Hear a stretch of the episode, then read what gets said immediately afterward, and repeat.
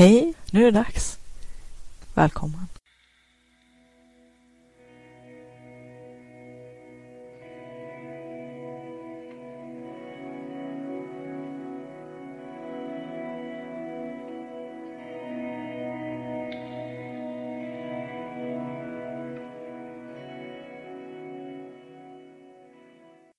Vill du uppleva mera kreativitet och flow, få mer kvalitetstid till ditt skapande och kreativa liv, mer energi och lust, tillgång till dina kreativa superkrafter? Då har du kommit helt rätt. Välkommen till Kreativitetspodden. Hoppas att du ska ha en trevlig lyssning. Hej och välkommen till det sjunde avsnittet i Siddhartas podcast. Det är en solig dag idag också, även om att det på ena sidan är alldeles svart och ser nästan oväderslikt ut. Men på den här sidan som mitt fönster vid pärlbordet ligger så är det eh, klarblå himmel med skyar och eh, solen når, ja, en tredjedel upp på trädtopparna så att nu snart så kommer den att komma fri här från träden som som står för eh, träden som står bakom smedjan. Så att snart så kommer solen att lysa helt och hållet in här på mitt pärlbord. Och det är då det är som finast att sitta här. Och eh, jag tänker så bra när jag sitter vid pärlbordet så det är därför som jag spelar in de här podcastarna vid mitt pärlbord när jag sitter och pärlar samtidigt. Och som jag noterade igår när jag, skrev, när jag spelade in en podcast att eh, jag sitter och eh, funderar och eh, pratar samtidigt som mina händer arbetar utan att jag egentligen märker det. Och eh, när jag är klar så ligger, det, så ligger hela pärlmattan full med färdiga saker som jag har skapat. Igår var det änglar som gällde. Och det är ju faktiskt ganska trevligt. Trevlig spin-off effekt att man tänker så bra och att när man sitter och pratar och reflekterar om det när man spelar in podcasten. Eller som då när jag sitter själv. Jag spelar ju inte alltid in en podcast när jag sitter vid pärlbordet. Så blir mycket gjort. Och eh, tankarna flyger fritt. Och det är då som många av mina kreativa idéer väcks. I den här avslappnade eh, stunden utav meditativt skapande som pärlorna mycket är för mig. Jag tycker man tänker väldigt bra när man är ute och promenerar och när man är ute och kör bil.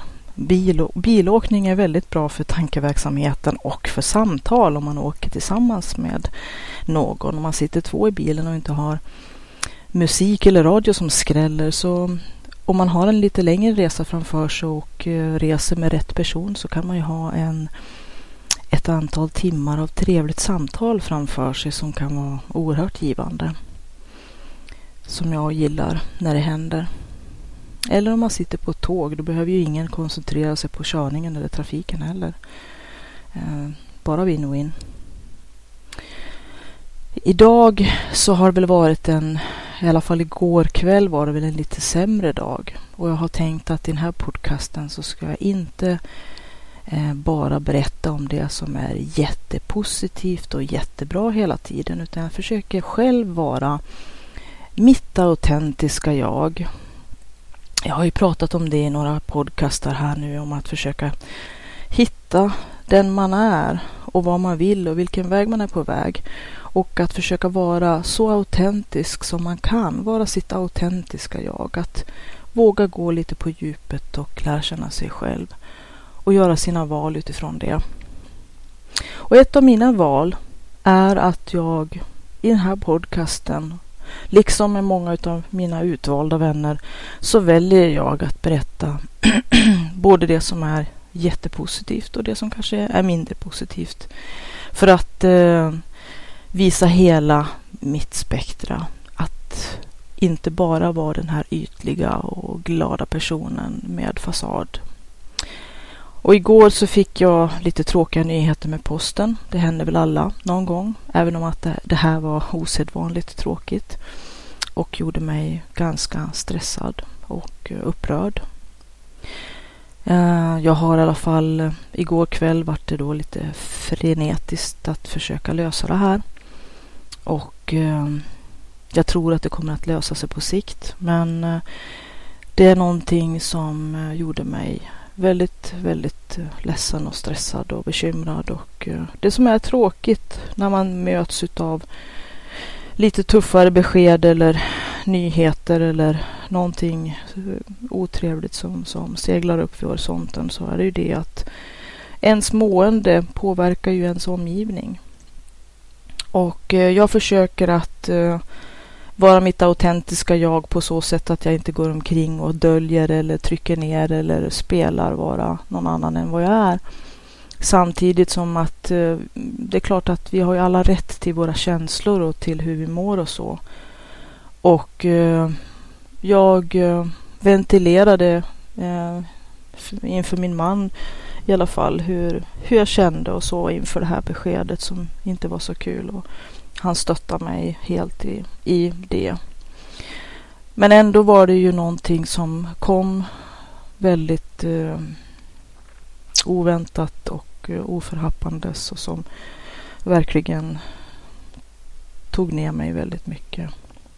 Jag tror som sagt att det går att hitta en lösning på det här och eh, men ibland så blir man ju verkligen väldigt modlös när, eh, och, och, i det här fallet när man känner sig väldigt eh, um, um, ja, att det är väldigt svårt att försvara sig mot vissa saker. Och att den här negativa stressen och det här psykiska illamåendet som blir eh, resultatet av det eh, sprider sig ju från en själv när man mår så, så att eh, alla andra runt omkring en också drabbas. Och det är ju någonting som plågar mig väldigt mycket. Att även om jag naturligtvis vill att alla ska, eller de som det berör ska veta viktiga saker som händer i mitt liv för att eh, dels förstå mig men samtidigt också eh, vill, de ju, vill ju de veta. Och eh, men eh, jag försöker att lägga band på mig själv när jag ändå har berättat vad som har hänt och fått ventilera till viss del eh, det akuta illamående eller den stress som, som, som det här beskedet innebar för mig. Eh, och ehm, även om att det också liksom la sordin lite grann på, på helgen när jag ska resa bort och träffa vänner och så. Men, Eh, och, och, det är väl det som också retar mig att, eh, att eh, det ska behöva påverka så mycket annat runt omkring. Att det blir så mycket följd, följdfel som orsakas utav en källa som sen sprider sig till en massa andra saker som inte är relaterat. Och där måste, känner jag ju att eh, först blir man ju väldigt arg, förtvivlad och, och stressad och mm, ja, rent ut sagt mår pyton.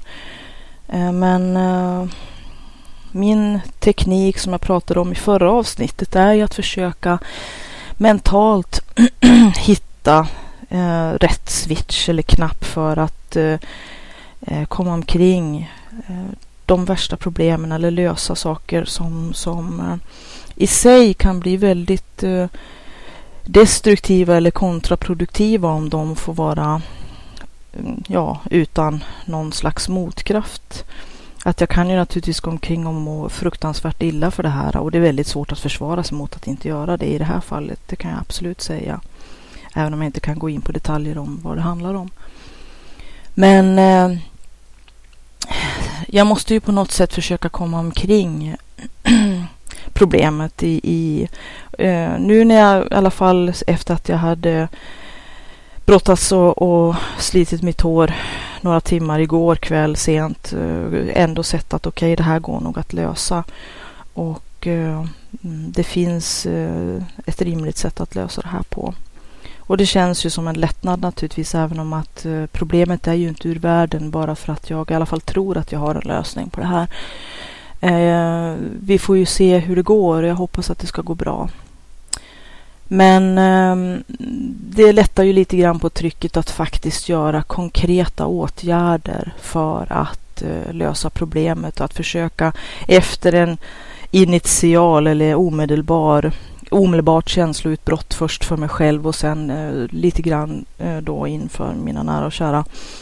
när jag ventilerar vad som, som har seglat upp och vad som har hänt och, och, och så diskuterat olika lösningar.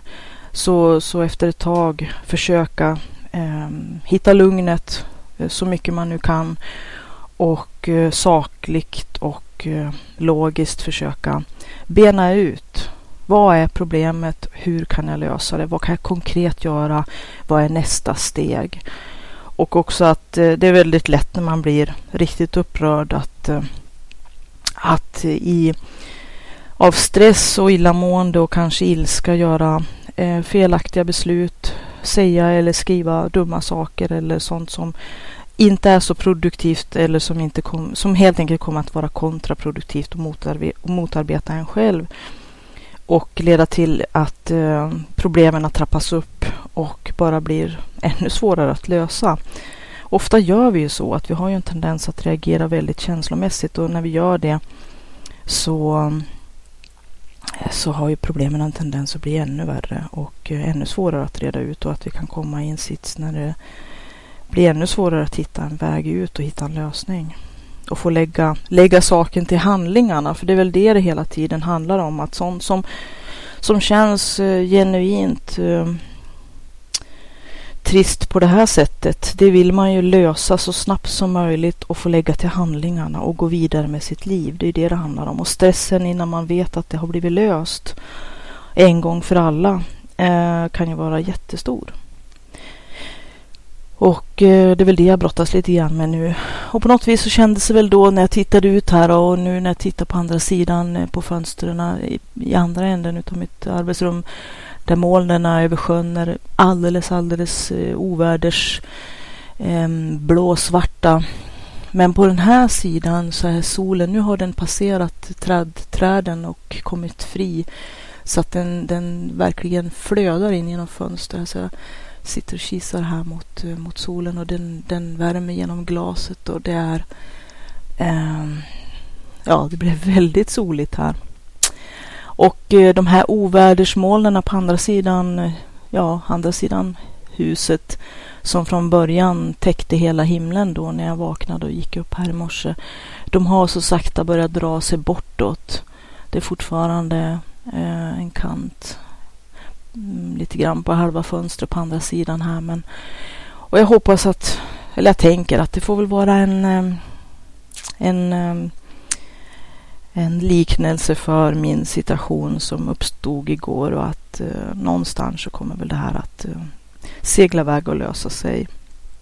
Det gäller bara att försöka hitta markkontakt igen och eh, trots att det här tråkiga har hänt fortsätta med det som där jag var så att säga med allt det andra i mitt liv. Samtidigt som jag löser det här problemet parallellt. Ändå åka iväg och träffa min vän och eh, åka på resa och få träffa en massa trevliga folk och lite grann lägga det här på, som de säger på, på engelska, the backburner. Att det får helt enkelt ligga lite i bakgrunden under tiden. Och så sen så när det blir en måndag igen så får jag kavla upp ärmarna och lösa det här definitivt förhoppningsvis. Så att eh, det är mitt sätt att försöka hantera problem. Att eh, inte låta mitt eh, genuina illamående allt för mycket påverka dels omedelbart min omgivning. Även om att de måste få veta och jag måste ventilera till viss del. Och det är väl därför som man har vänner och nära och kära. För att jag vill ju gärna att mina nära och kära också ska göra det. Men samtidigt inte förgifta och förorena allt i sitt liv eller alla i sin omgivning orimligt mycket eller för länge eller för mycket ändå. Det är ju en avvägning här, en balans. Igen den här balansen att, eh, att inte låta saker och ting eh, fara iväg med den på ett sätt som sen i, man tittar i backspegeln inser det där var inte så bra. Och eh, med mer och mer erfarenhet och ju mer man lär sig sina egna reaktioner och sitt eget sätt att fungera så kan man hitta fungerande eh, sådana här mentala switchar att försöka komma ikring de mest destruktiva reaktionerna och sättet att agera som kanske i längden inte, inte arbetar för en utan som är kontraproduktiva. Och det är svårt att vara en stor människa eller den större människan eller hur man ska säga när, när eh, mm, saker kommer, kommer på det här sättet som riktigt dåliga nyheter och sånt som man känner sig helt, ja nästan hjälplös och försvarslös inför. Åtminstone i det omedelbara ögonblicket när det drabbar en och man bara tänker varför, varför, varför ska jag drabbas av det här? Har inte jag haft nog? Och det här är ju eh, som sagt, jag tänker inte gå in på några detaljer men, men eh, det är eh, en sak som jag trodde var avklarad och, och utredd och jag hade fått, eh, fått eh, besked att allting var avklarat. Men, men så är det livet. Ibland så får man ta omtag helt enkelt. Och i och med att jag fick eh, sätta mig ner igår och få allting eh, dokumenterat helt enkelt på papper så tror jag att det kommer att lösa sig på något sätt. Även om att jag blir ibland väldigt besviken också och ledsen när folk som eh, inte har skött sina åligganden och sina egna, sina egna jobb helt enkelt. Och att det är igen oftast den oskyldiga tredje parten som drabbas. Och eh, det är väl därför som jag också känner varför, varför. Och eh, när det bara är en reprismatch på sånt som man eh, har varit tvungen att ta hand om för personer som inte har gjort, gjort det de skulle. Och det här är kändes som ganska onödigt. Men när jag, när jag vänder på det och tänker, försöker tänka ja, lite positivt eller hur man nu ska säga. Så tänker jag att ja men det var väl tur ändå att det inte hände då när jag låg på sjukhus. Jag låg ett halv, en halv månad på sjukhus.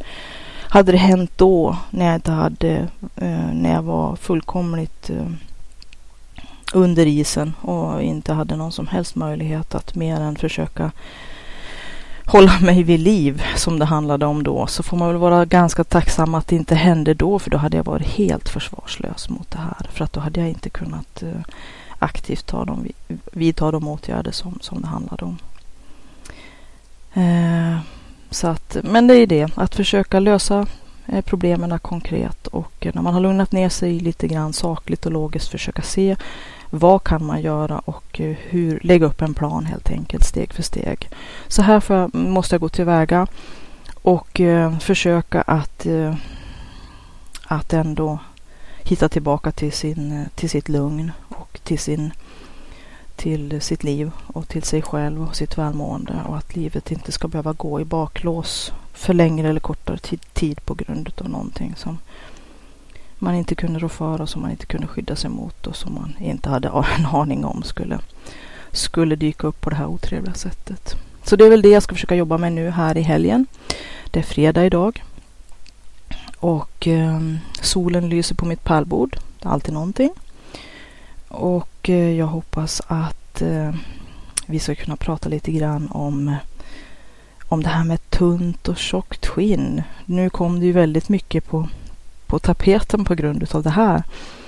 Men eh, jag eh, upplever det som väldigt svårt att vara en kreativ och skapande människa av just det här eh, att man i det, i det ena fallet måste ha så väldigt tjockt skinn och i det andra fallet faktiskt måste ha tunt skinn. Jag ska förklara lite grann hur jag menar här.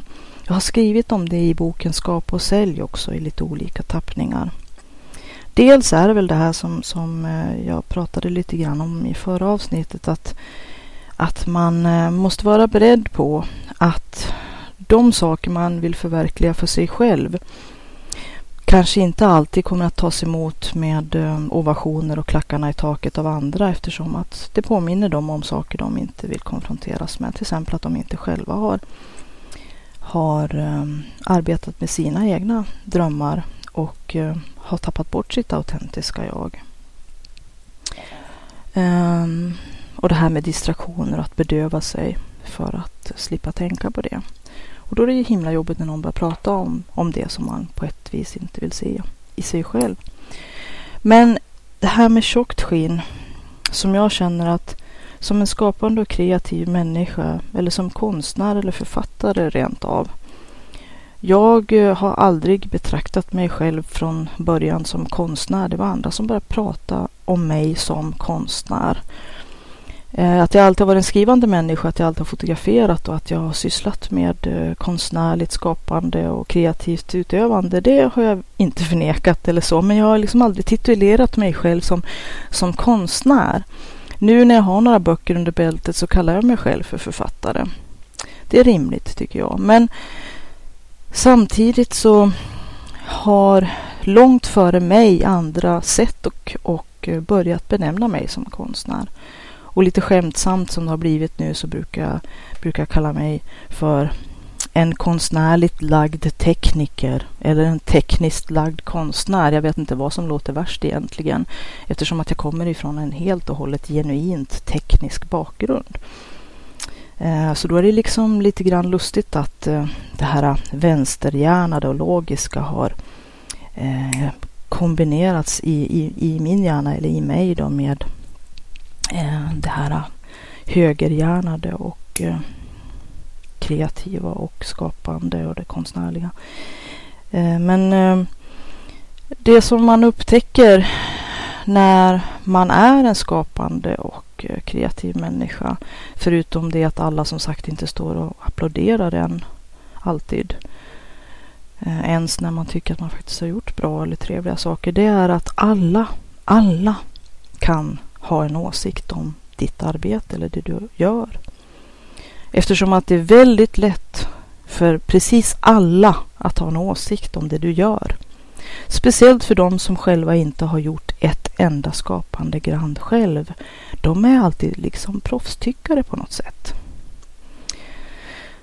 Och kombinerar man ihop det med att de inte alltid är så glada över att bli konfronterade över att de inte har förverkligat sig själv eller sina egna drömmar eller inte varit sina egna autentiska jag. Ja, då får man en lite giftig kombination eller kombo där faktiskt. Och det är ju egentligen deras problem. Men det tråkiga är ju som sagt att om man skapar någonting som man på det ena eller andra sättet låter få komma ut i världen. Nu menar jag inte att man kanske publicerar eller, eller visar upp det i någon, någon, större omfattning. Det räcker ju med att man visar, om, visar det man har gjort för nära och kära eller för eh, de närmast sörjande som kanske hittar till ens hemsida eller vad det nu kan handla om.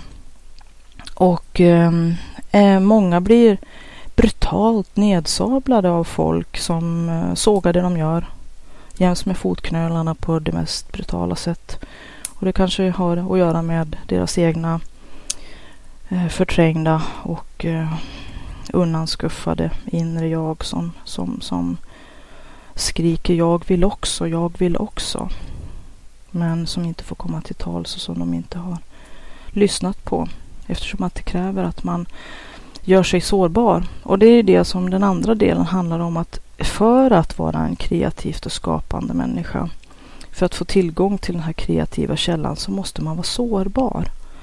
För att om man inte tar in någonting i, i, i alla avseenden, i vad det gäller alla ens sinnen, i hela ens medvetande, i all ens uppfattning, om man inte är sårbar och öppen så kan man inte fylla på sin kreativa källa. Då kan man inte hitta de här kreativa stråkarna, de här som, som korspollinerar och arbetar undermedvetet och, och som, som till slut kan ehm, leda fram till ja, de mest fantastiska skapelserna, kreationerna och uppslagen och idéerna och infallen som, som sen i sig kan leda till så mycket bra och som är oerhört meningsfulla. Men problemet är ju att den här sårbarheten, att hålla sina sinnen och sig själv, sitt jag, öppen, vara sårbar, att ha tunt skinn, det gör ju också att det blir verkligen eh, ett motsatsförhållande med tanke på att en artist eller en konstnär eller en skapande människa överhuvudtaget hela tiden är utsatt för alla i sin omgivnings bedömning och betygsättande och åsikter. Och de tänker inte på att det faktiskt, ibland kan man ju faktiskt undra om de inte överhuvudtaget tänker på att en annan levande människa och en annan människas känslor som de hanterar med sitt tyckande och sitt åsiktsregn och sina negativa sin negativa energi som de sprider. Om det nu handlar på internt illamående. Precis som det som jag pratade om tidigare här då när jag drabbades av dåliga nyheter. Att, att eh, ja, hur mycket ska det här illamåendet få sprida sig och förorena och eh, förpesta och eh, förgifta en själv, ens liv, ens omgivning och alla andra egentligen. Det går ju naturligtvis inte att leva glatt och glättigt och låtsas som att inga problem finns. Men, men någonstans finns ju den här balansen. Men då när, när alla, alla, alla kan ha en åsikt om det som du har skapat och framförallt de människorna som själva antingen inte har skapat ett jävla skit, för att säga det på ren svenska, eller inte har bidragit med en spänn eller lagt två strån i kors. De kan ha åsikter minsann.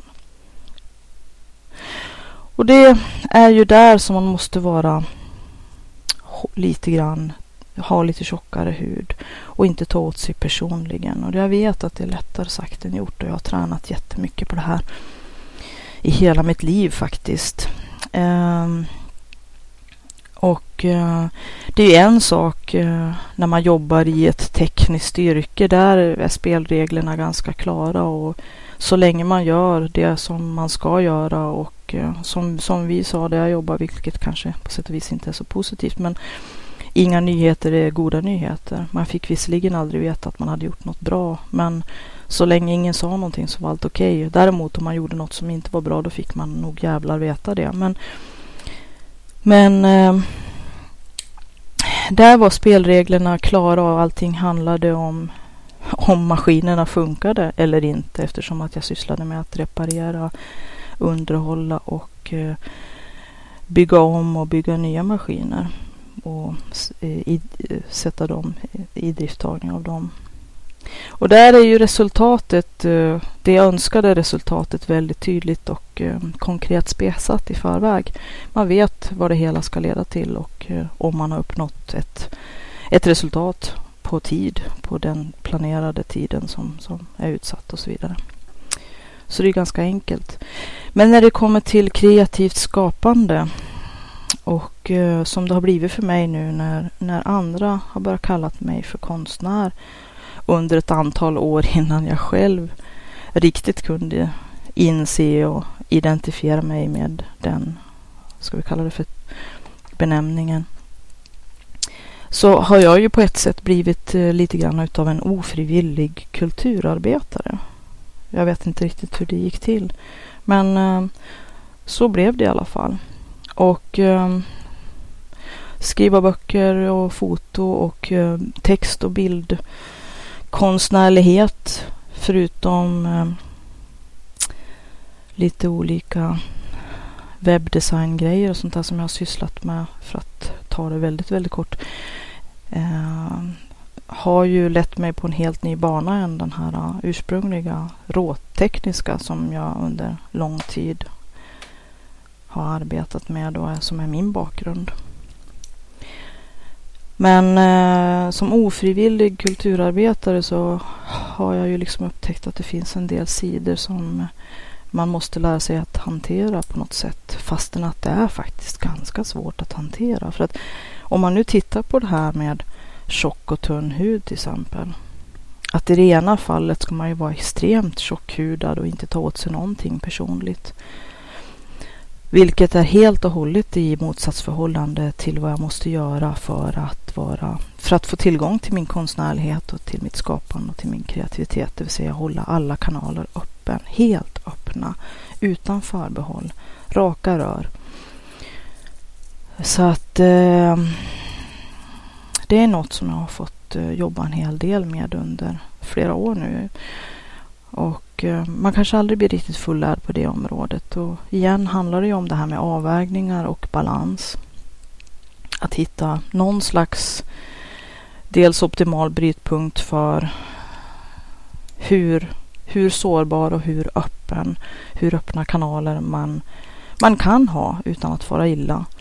Och hur hårdhudad man kan tillåta sig att bli för att inte bli totalt avstängd och, och då därmed effektivt förhindra att kunna vara den här, äh, äh, det här autentiska jaget som, som, jag, som jag känner äh, är oerhört angeläget både för mig som människa men också ännu mer, eller ja, det är jätteviktigt för alla tycker jag som människa oavsett allting annat. Men är man inte sitt autentiska jag i sitt konstnärliga och i sitt skapande utövande så känner jag att eh, ja, det funkar helt enkelt inte. Och att man måste ha tillgång till de sidorna för att eh, det i, i längden, på lång sikt och på det djupa planet verkligen ska fungera. Men eh, hur gör man? Hur gör man? Det är faktiskt den svåra frågan.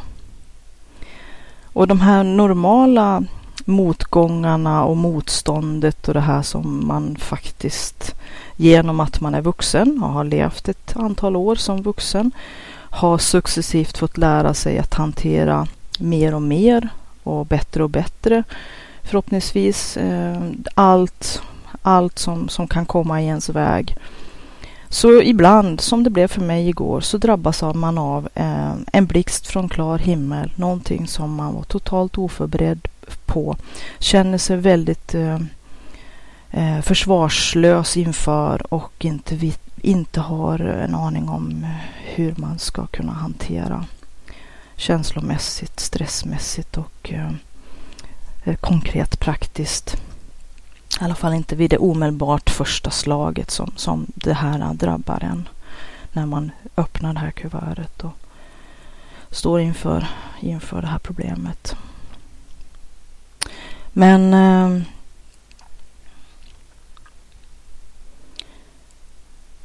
det vanliga livet, det är väl det som jag känner är väldigt eh, viktigt och som man kanske måste tänka på för kommande generationer, och för ens barn eller för de barn och unga vuxna som man kommer i kontakt med. Att det är ju viktigt att lära sig att hantera motgångar, motstånd, friktion, konflikter och att eh, inte köra fast i, i, i en metod som inte, inte fungerar, inte ger resultat.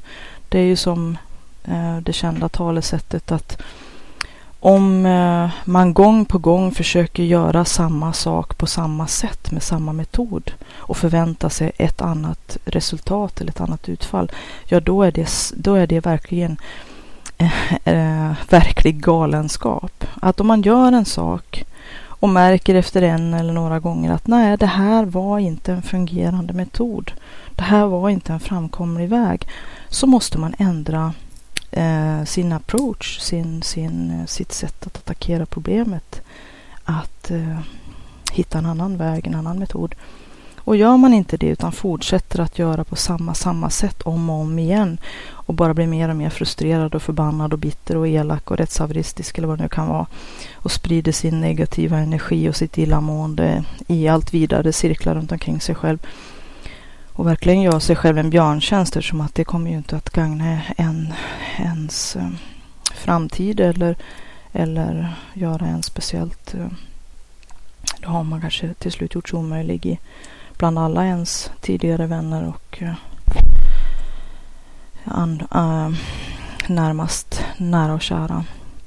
Men uh, att det gäller att försöka sansa sig och ha lite is i magen och tänka okej, okay, nu har jag testat det här ett antal gånger och eh, det blir inte bra. Då måste jag ju kanske inse att min metod inte har varit rätt. Och lite som jag sa förut att eh, man måste hitta olika sätt.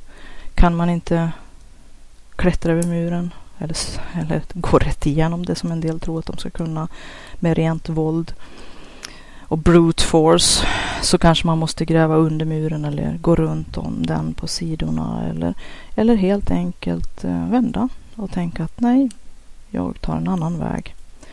Den här vägen är stängd för mig eller den här vägen är inte för mig.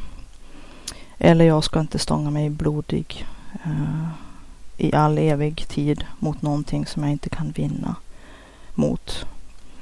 Igen det här med att se skillnaden mellan det man kan påverka och det man inte kan påverka. Och arbeta med det man faktiskt kan påverka. Det är där, det området som, eh, som gäller. Och det var väl det spåret som jag också kom in lite grann på igår då när eh, det här eh, det här hände. Att eh, försöka hitta den här framkomliga vägen för, för att lösa det här problemet eh, för mig. Eh, utan att eh, det allt för hårt skulle förpesta mig själv, mitt liv och mina nära och kära i allt för hög utsträckning och alldeles för länge. Så efter att jag hade berättat det och vi hade ventilerat och diskuterat och jag hade hittat lite olika sätt att konkret steg för steg göra någonting åt det här så um, försökte jag hitta tillbaka till mitt lugn. Och uh, nu försöker jag tänka att jag ska ha en bra helg och att det blir en ny vecka nästa vecka. Och då det här eh, förhoppningsvis ska kunna lösas och vara ur världen. Och jag har ju en hel del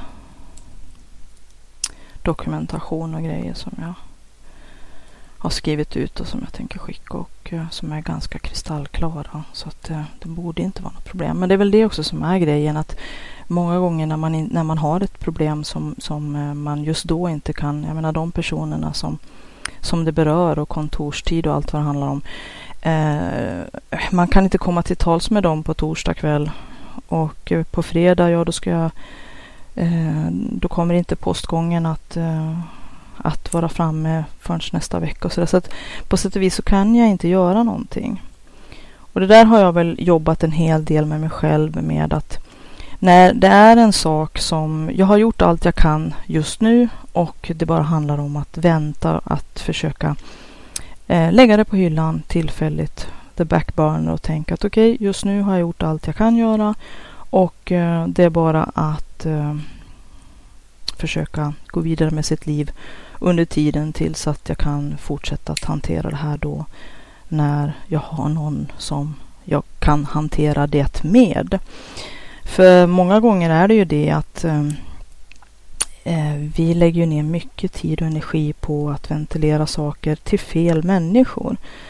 Även om att min man är ju alltid en, en väldigt stark eh, klippa för mig att kunna eh, ventilera och vi diskuterar eh, ömsesidigt en massa olika problem som vi har både i våra arbeten och i våra liv och med i olika sociala sammanhang när vi försöker hitta den bästa möjliga lösningen tillsammans. Och ge varandra feedback och kommentarer på saker för att kanske ge en andra bollplank och möjlighet att få lite annan eh, second opinion som jag pratade om tidigare här också. Liksom. Någon som har lite, förhoppningsvis fortfarande lite mer distans än den som omedelbart har drabbats.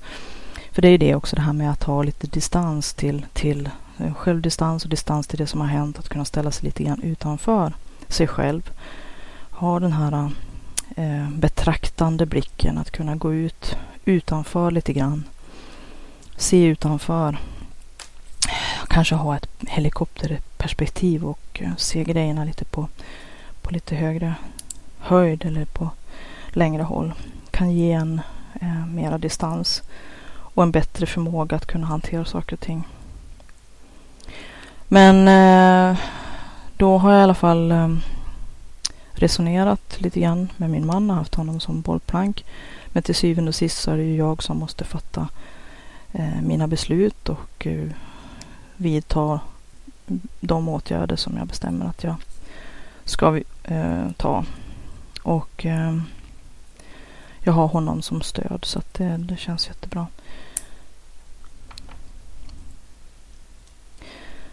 Eh, så att eh, det, det, är lite grann så problemlösningen ser ut här på, på hemmaplan.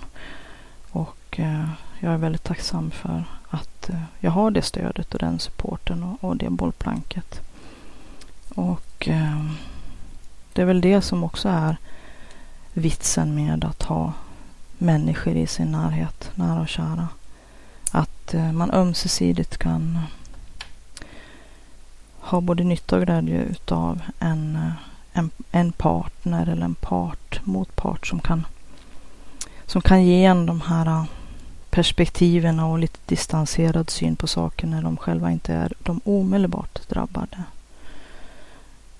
Och eh, som jag pratade i förra avsnittet, det här med att nätverka och, och träffa andra människor som är samma, i samma, mm, som är på samma väg, på samma livsstig kan vara oerhört, oerhört berikande. Och det behöver ju inte vara en, eh, en partner, livspartner eller någon man är i relation med som, som eh, man har som bollplank. Mentorer är ju jättebra både att ha och att vara. Och som jag också pratade om förra gången om det här med nätverkandet och som också gäller för mentorskap och för mentorer och deras adepter. Det är ju att det handlar om ett givande och ett tagande eller givande och fående. Att eh, båda måste ha ett ömsesidigt nöje och nytta utav den här, den här relationen inte i en affärsmässig bemärkelse, men att eh, det kan inte vara ensidigt bara en enda person som har någon glädje och nytta utav utbytet, utan det måste finnas ömsesidighet i, i det här. Så att eh, tänk på det om ni söker en mentor eller en coach eller någon som ni vill ha som bollplank som, som ni behöver för att få eh, stöd och support, tips och råd.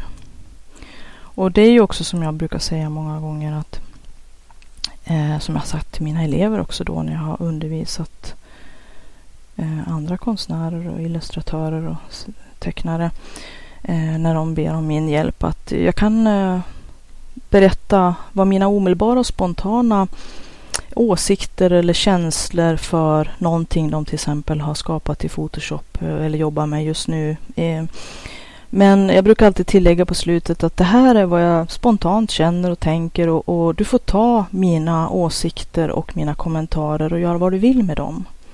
Att jag har berättat det jag vet eller det jag tänker eller det jag känner och eh, använd det som är användbart för dig.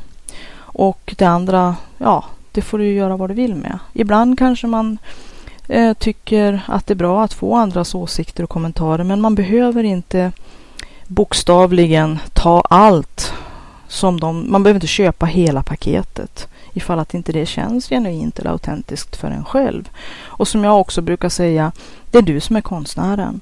Så att även om det här är mina spontana åsikter och tankar och tips och förslag på vad du konkret kan göra mer eller på ett annat vis eller så vidare.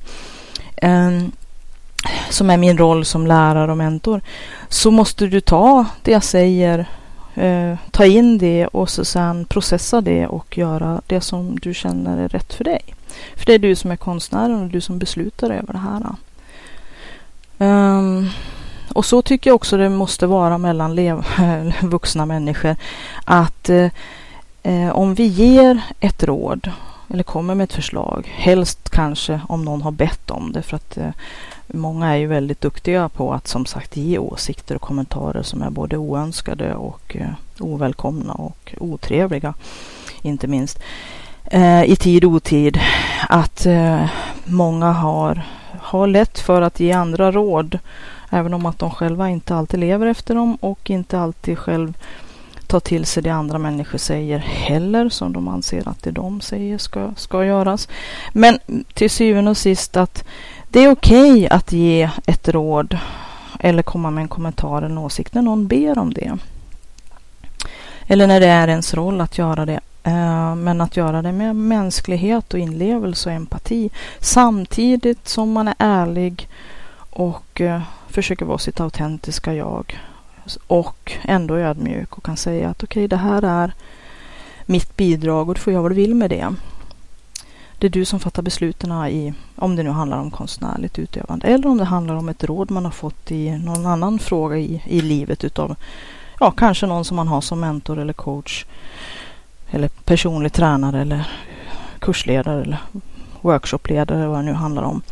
Att jag är en vuxen människa som har fått en mängd olika intryck, uppslag, idéer, tankar, kommentarer, åsikter och råd. Och eh, jag tar alltihopa det med en nypa salt och jag tar det tillsammans med mina egna åsikter och eh, känslor inför det här.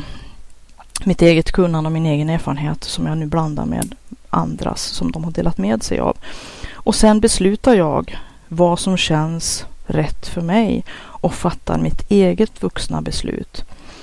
Om det är med, med hjälp av andras råd och tips eller om jag helt bortser från dem eller gör en slags kombo och ehm, eh, tar in mina egna grejer och blandar med deras och så sen hittar en egen lösning. Ja, det spelar egentligen ingen roll. Men fortfarande så är du som vuxen eh, ansvarig för de beslut du fattar. Oavsett vad du har fått intrycken eller inspirationerna till att fatta de här besluten. Det är ju ungefär som när det handlar om bokföring och eh, ekonomisk redovisning att även om du har en eh, till och med en auktoriserad revisor som sköter dina räkenskaper så till syvende och sist om inte den personen antingen vet vad de gör eller har gjort något fel så är det du som företagare eller som redovisningsskyldig som, eh, som går på pumpen, som får ta ansvaret. För att även om någon annan har gjort jobbet åt dig så är det du som är ansvarig i alla fall. De kan ju, om, nu, nu pratar jag inte om sådana som har begått ekonomiska oegentligheter och brottslighet, utan sådana som har gjort sitt jobb, fast kanske dåligt eller inte enligt dina intressen eller dina åsikter, när någonting seglar upp vid horisonten. Och skattemyndigheten har åsikter till exempel, eller, att bid eller avdrag eller saker som, som du eh, plötsligt upptäcker att du inte har eh, fått nytta av eller tillgång till på något sätt. Eller att den här eh, personen som sköter din ekonomi inte har hanterat bra eller inte har behärskat. Då är det fortfarande ditt ansvar. För att det är du som äger verksamheten. Det är ungefär som en fastighetsägare. Att en fastighetsägare är alltid ansvarig för, för det som rör fastigheten även om det är någon annan som har, har kanske gjort fel.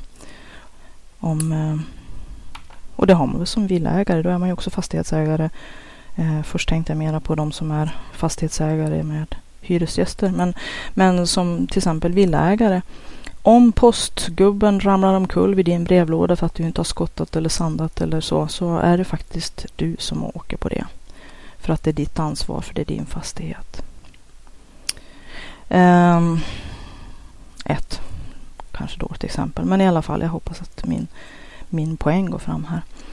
Så att oavsett var du får tips och råd och eh, vilken, vilken kunskap eller vilken erfarenhet du lutar på. Om det är din egen eller andras eller en kombination.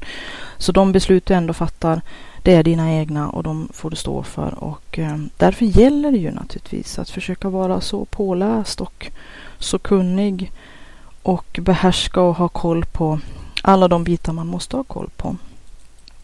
Um, speciellt som företagare och entreprenör så är det ju viktigt att, att ha den kollen. Även om man har folk anställda som, som sköter det åt en till exempel. Eller har lejt bort de tråkiga uppgifterna som man inte själv vill eller kan. Så att eh, där hamnar man ju lite grann i ett i ett trångmål att om man lägger bort någonting man inte kan så är man ju väldigt mycket i händerna på den som, som ska utföra det här. Och då måste man ju hitta vägar, vara, vara medveten om det problemet och hitta vägar kring att fortfarande kunna vara både en medveten och kritisk konsument och att kunna kontrollera det som man får utfört utav andra. Nu kanske jag kommer lite på sidan eh, om både podcastens syfte och eh, Ehm, egentligen ämnet för dagen. Jag vet inte, kanske. Skapa och sälj handlar ju en hel del om det här i de avsnitt som handlar om att driva egen verksamhet och att vara entreprenör. Man kan ju också driva egen verksamhet utan att ha ett registrerat företag som jag beskriver en hel del om där. Ehm, främst är det som sagt en inspirationsbok som jag skrev för att det är ganska tungt att jobba själv. Det är ganska tungt att hela tiden kämpa mot i princip ingen ekonomi och det var väl det som jag egentligen var inne på här från början att som ofrivillig kulturarbetare som, som jag råkade bli så är ju ekonomin inte precis eh, eh, glamorös. Eh, så att, eh, och som författare att skriva böcker, det är mycket tidsödande. När jag researchade och skrev boken, Järnboken, tog det tre år. Och i svarta stunder utav mitt skapande så tänkte jag, vad i helvete håller jag på med på ren svenska? Jag ber om ursäkt. Så eh, vad håller jag på med? Det är 15 hjärnskallar som kommer att läsa den här boken. Tops liksom. Men eh, och från början tänkte jag skriva en riktigt nördig bok som skulle vara Eh, går verkligen jätte på djupet och som, som men då insåg jag att nej men vad är mitt, vad är mitt syfte, vad är mitt mål med det här? Mitt mål är ju faktiskt att så många som möjligt ska kunna ta del av den här kunskapen, det här fantastiska historiska arvet järnet som faktiskt har byggt det här landet och våran ekonomi och som fortfarande är en viktig del i både vårt lands ekonomi och i mångas liv. Att vi har ju en, en kulturhistorisk skatt och att det finns så himla mycket eh, dold eh, historia och kunskap som faktiskt borde få föras fram i ljuset. Och eh, så att eh, mitt syfte när jag började att skärskåda mina egna motivationer att skriva att visst skulle vara härligt att få verkligen få eh, frossa och ge sig här i en riktig nördbok som skulle gå in på saker som, ja som sagt, på sin höjd 15 hjärnskallar i, i, i hela, kanske inte hela världen, men i det här landet skulle ha någon behållning av, fatta vad det handlar om. Eh, men jag hade ju inte egentligen som avsikt att skriva en avhandling. Så då la jag om lite grann där och tänkte att nej, jag ska göra, skriva en bok som, som alla kan ha en behållning av. Var, var de än kommer ifrån för bakgrund och vilka vilket intresse som egentligen än har fört den här boken i deras händer. Om det handlar om att de är intresserade utav hantverk eller utav järnsmide eller utav forntida järnframställning eller arkeometallurgi eller om det är eh, medeltid, vikingatid eller om det handlar om vårt lands historia eller bakgrunden till eh, eh whatever så skulle de, eh, vem som helst kunna ha, hitta sin bit och ha en behållning av det. Och att eh, informationen och kunskapen i boken skulle presenteras på ett så, så trevligt sätt med bilder och eh, förklarande bildtexter och faktarutor. Så att även om man inte skulle kanske kunna läsa den från perm till perm så skulle man kunna hitta sina bitar och ha jättestor nytta och nöje och glädje av dem. Och att det skulle finnas en slags allmänbildande idé bakom. Någonting som faktiskt i grund och botten var det som, som drev mig, som var grundtanken då när jag plötsligt en, en, en aprildag bara insåg att nej men hallå, vi borde ju faktiskt eh, all dokumentation som jag har och som jag naturligtvis inte har än kunnat förmedla i den här boken. Jag ska jobba med nästa upplaga utav järnboken 2016 är det tänkt och som helst ska komma i en, i en engelsk översättning också. Det har lite annan möjlighet att trycka lite fler sidor än vad jag hade råd med då när jag till slut publicerade den boken.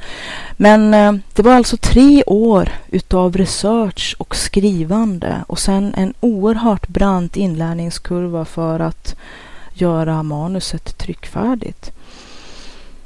Och eh, under den här tiden ingen ekonomi, inga, ingen eh, inkomst som... Eh, jag jobbar ju 200 procent som en man sa. Uh, och i då som sagt mina svarta stunder när jag tänkte att ja, herregud vad håller jag på med egentligen? Men ändå så kom jag ju fram till att uh, det här var någonting jag måste göra. Det var mitt hjärta. Det var för att kunna vara mitt autentiska jag som gjorde att jag måste fullfölja det här. Vad det än skulle liksom innebära och att, att pengar igen inte är det enda i livet. Det är bra att ha tak över huvudet och mat i magen, absolut. Har man inte det så är det fruktansvärt tungt, absolut. Men, men eh, vissa saker kan man inte plikta bort. Och att skriva den här boken var något jag inte kunde plikta bort även om att det många gånger var oerhört tungt. Så att, ehm, och det här, hela den här, eh, det här avsnittet handlar ju lite grann om det här att eh, kunna vara sitt autentiska jag även när det är motigt. Och även när inte saker och ting går som man hade hoppats eller önskat eller när det rent av blir riktigt jävligt som det kändes igår när jag nästan funderade på att sälja hela skiten och ta en enkel biljett till Bahamas eller, mm, eller något annat land och aldrig komma tillbaka. Nej men alltså eh, man kan ju få lov att känna så för jag brukar ju ibland, faktiskt är det en av mina metoder att kunna hantera saker som blir lite för mycket. Och jag känner att jag just då inte kan hantera det utan jag måste försöka komma ikring det. Det är att jag brukar tänka, vad är det värsta som kan hända? Att eh, liksom, eh, om det här nu inte löser sig som jag hoppas att det ska lösa sig och tror att det ska lösa sig. Vad är det värsta som kan hända? Och hur stor påverkan kommer det att ha i mitt liv? Hur stor påverkan ska jag ge det i mitt liv? Att även om det kommer att bli en rejäl smäll om det inte går att lösa så, så kan jag hantera den smällen. Det kommer bli jävligt surt men det går att fixa. Och borde det liksom få så himla mycket negativa konsekvenser att hela mitt liv ska halta i för längre eller kortare tid för det här och försöka sätta det i rätt perspektiv Um, och ibland så tänker jag att ja, nej, men alltså om det skulle vara så att ingenting, um, om det helt enkelt det går totalt, um, om det i något ögonblick skulle kännas precis uh, meningslöst och helt olösligt eller att energin eller viljan att lösa någonting inte längre finns. Nej, men överväga att helt enkelt uh, lägga om kursen radikalt då. då. Med, jag menar, jag är inte så hårt bunden utav det materiella eller utav vilken plats jag är på. Det är mina nära och kära som räknas. Och att vi mår bra. Och krävs det, då är jag beredd att, eh, att dra. Skulle det vara så? Jag menar, om man tänker efter, varför stå kvar och stånga sig blodig mot, eh, mot eh, kanske murar eller omständigheter som faktiskt aldrig kommer att lösa sig? Eller lösa sig på ett sådant sätt att man kan hitta någon frid i det eller, eller få någon ordning på saker och ting. Ibland finns det ju faktiskt sådana konflikter. Um, jag är inte för att man ska schappa så fort någonting börjar lukta bränt eller att det börjar bli lite jobbigt. Jag har, eh, löst, jag har jobbat med problemlösning i hela mitt liv och egentligen är det min grunddefinition på kreativitet. Det är att se saker på nya sätt och att hitta lösningar på problem och att lösa dem. Det är kreativt för mig. I grund och botten. Men eh, samtidigt det här med den här rättshaveristiska mm, fällan som en del hamnar i eller det här jag ska minsann bevisa eller jag ska minsann visa dem eller jag ska minsann någonting. För någon annan eller för sig själv eller vad det nu handlar om så ska man liksom om man så ska få krypa på benpiporna så ska man bevisa något. Det tragiska är för de människorna som fastnar i den fällan, det är att de man nu vill bevisa någonting för, de har väldigt sällan något som helst intresse att uppmärksamma det. Och de är oftast inte ens där om och när det skulle hända. Så att man eh, uppträder lite grann för, to för tomma salonger ifall att man inbillar sig att, eh, att det skulle kunna förändra någonting. Och att man kan fastna i den här fällan att man ska försöka bevisa någonting in absurdum bara för att vissa personer helt enkelt bara måste ha rätt eller få sista ordet eller liksom få bevisa någonting. Men på, på samma gång så kommer de att uh, göra, sönder, göra sönder sig själva och göra sönder sina möjligheter till ett bra liv som jag ser det. Att man kan leva i ständig konflikt. Och vissa saker är jättesvåra att eh, bearbeta, processa, komma över och hitta fungerande nya strategier ikring. Jag har upplevt några sådana saker i mitt liv. Och eh, det är svårt naturligtvis igen då det här med balansen. Att eh, vissa saker måste man jobba med. Kanske under längre tid innan man hittar någon rätt sida på det. Och ibland så måste man helst på ett så tidigt stadium som möjligt innan man har gjort sig själv totalt utmattad kanske inse att nej, det här är inte ett lösligt problem. Det här är ingenting jag kan påverka.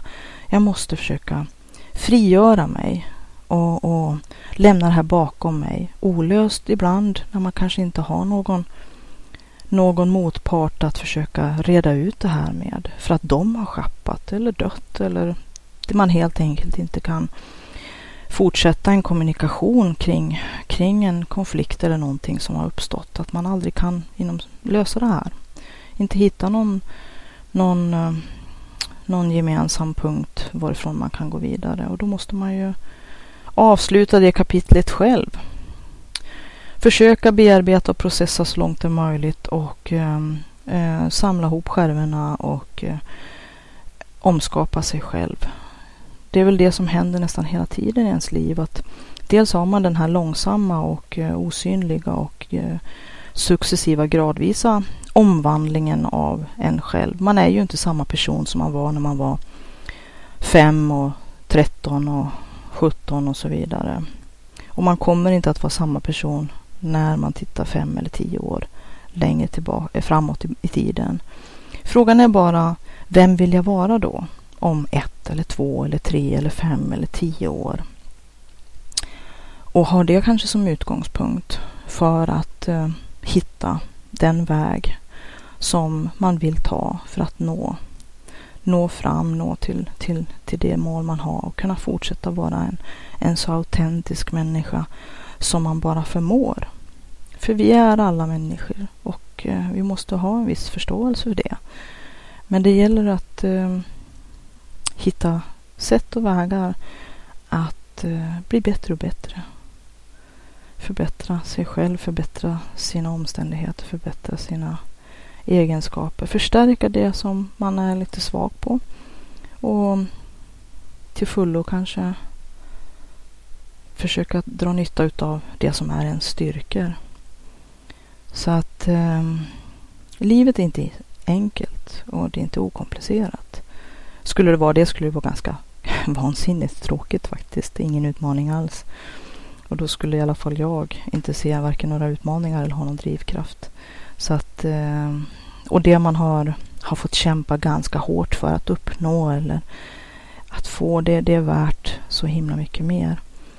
Eh, och kunskap, erfarenheter, livsvisdom, eh, nya metoder och tekniker att hantera sig själv och sitt liv och omständigheter som dyker upp. Det är inte lättvunnen, lättvunna kunskaper eller eh, verktyg i, i, som man kan lägga i sin verktygslåda. Men eh, man, man, de är så mycket mer värda när man väl har, har eh, behärskat dem eller fått möjlighet att lägga dem i sin verktygslåda. Och sen kommer väl det här eh, att ifrågasätta. Hela tiden reflektera. Vart man än är på den här vägen, på den här stigen, tänka. Är jag på väg åt det håll jag vill? Är jag den människa jag vill vara? Bör jag göra några kursändringar? Hur ser de i så fall ut? Och eh, inse att eh, man kan välja. Och man kan välja om. Och att eh, jag är ansvarig för mitt liv, för mig. Och för de val jag gör. Och de ehm, förhoppningsvis aktiva handlingar och eh, handlingar och det agerande man sen låter det resultera i. För eh, en vision utan utan handling eller utan agerande är ju bara en dröm. Och alla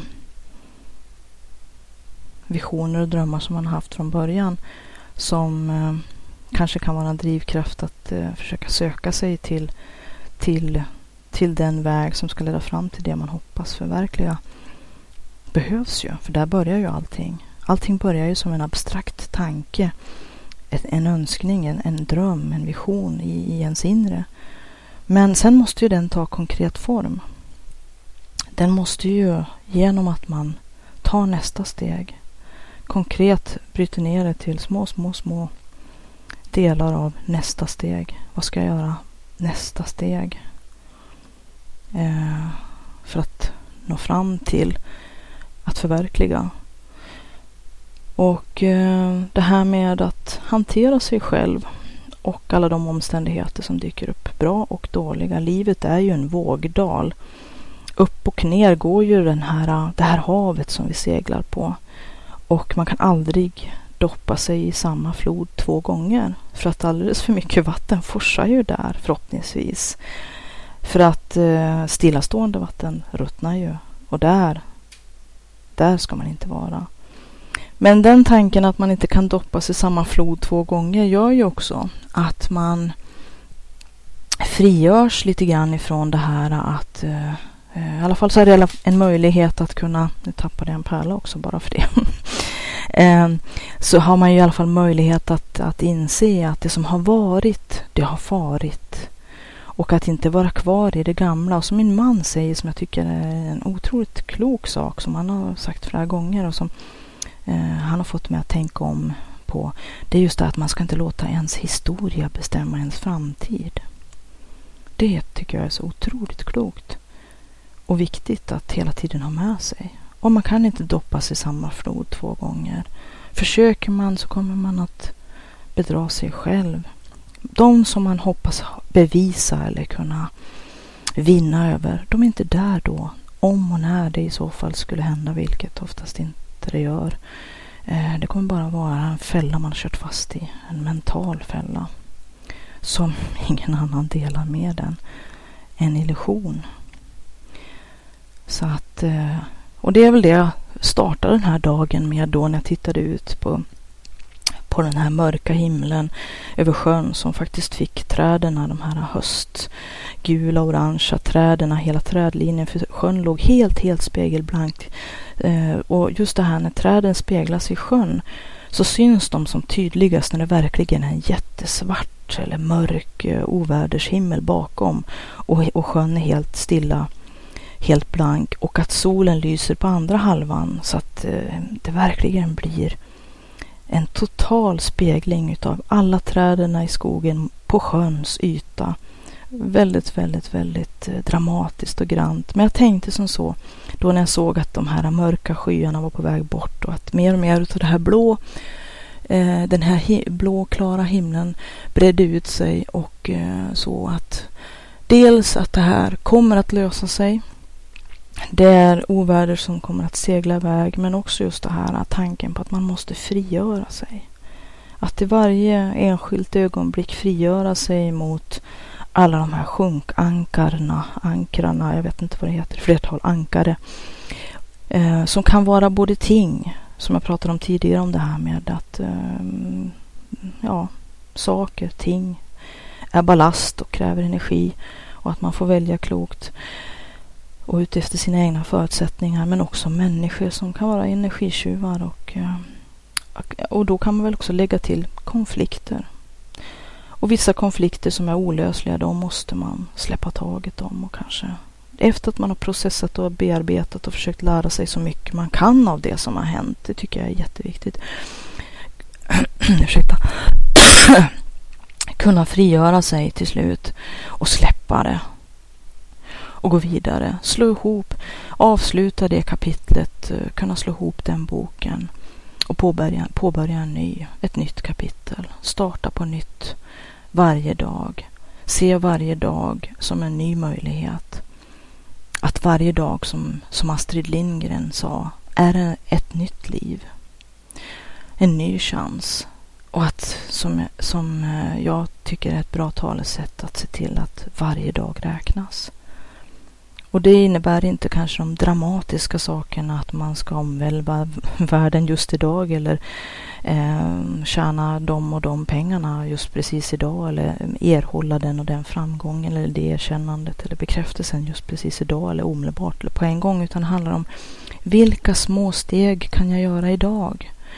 Eftersom att varje dag räknas Eh, när man tänker på också det talesättet som jag tycker är så himla bra att eh, det man gör varje dag, det är det som faktiskt räknas. Det är det som kommer att förändra ens liv. Det är det som kommer att utgöra ens liv och bli ens framtid. Och med de orden så tänkte jag avsluta den här podcasten. Om du har frågor eller kommentarer eller åsikter. Eh, men tänk på att jag är en människa och eh, att jag har känslor ifall att du ventilerar dem. Men du får gärna ställa frågor och skicka ett mejl, kanske ett uppmuntrande mejl om du vill att jag ska göra fler podcastar. Gå in på www.sidharta.se.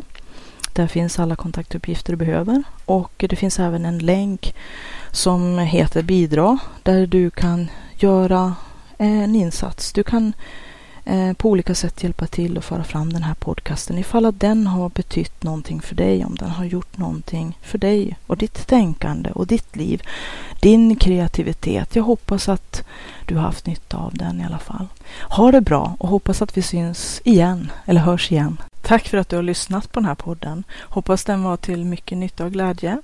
Om du vill läsa mera om Siddharta, gå in på www.siddharta.se ziddharta.se. Där finns också kontaktuppgifter så att du kan till exempel mejla om du har frågor eller kommentarer eller vill ta upp något ämne som du gärna vill höra på podden i framtiden. Välkommen att höra av dig.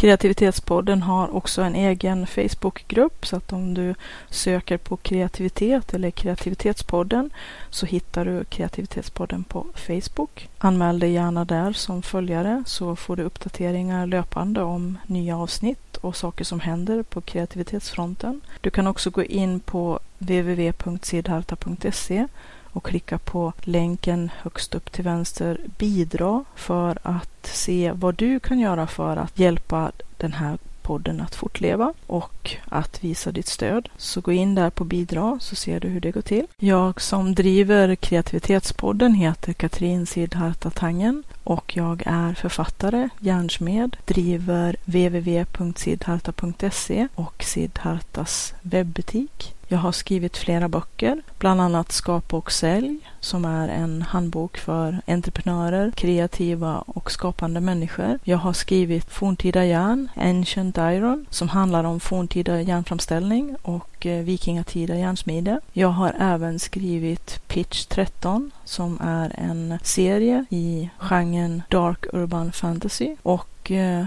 nu finns även ljudboken för kreativitet och flow enligt Siddharta. Allt detta kan du hitta på www.siddharta.se där du också kan gå in i butiken, Siddhartas webbshop, där böckerna kan köpas till bästa pris. Böckerna kan också hittas på Bokus och Adlibris och på de vanliga ställena där du köper böcker. E-böckerna kan också köpas via Kobo och eh, Amazon med flera ställen där e-böcker säljs. Ha det gott. Tack för att du har lyssnat. Hej då!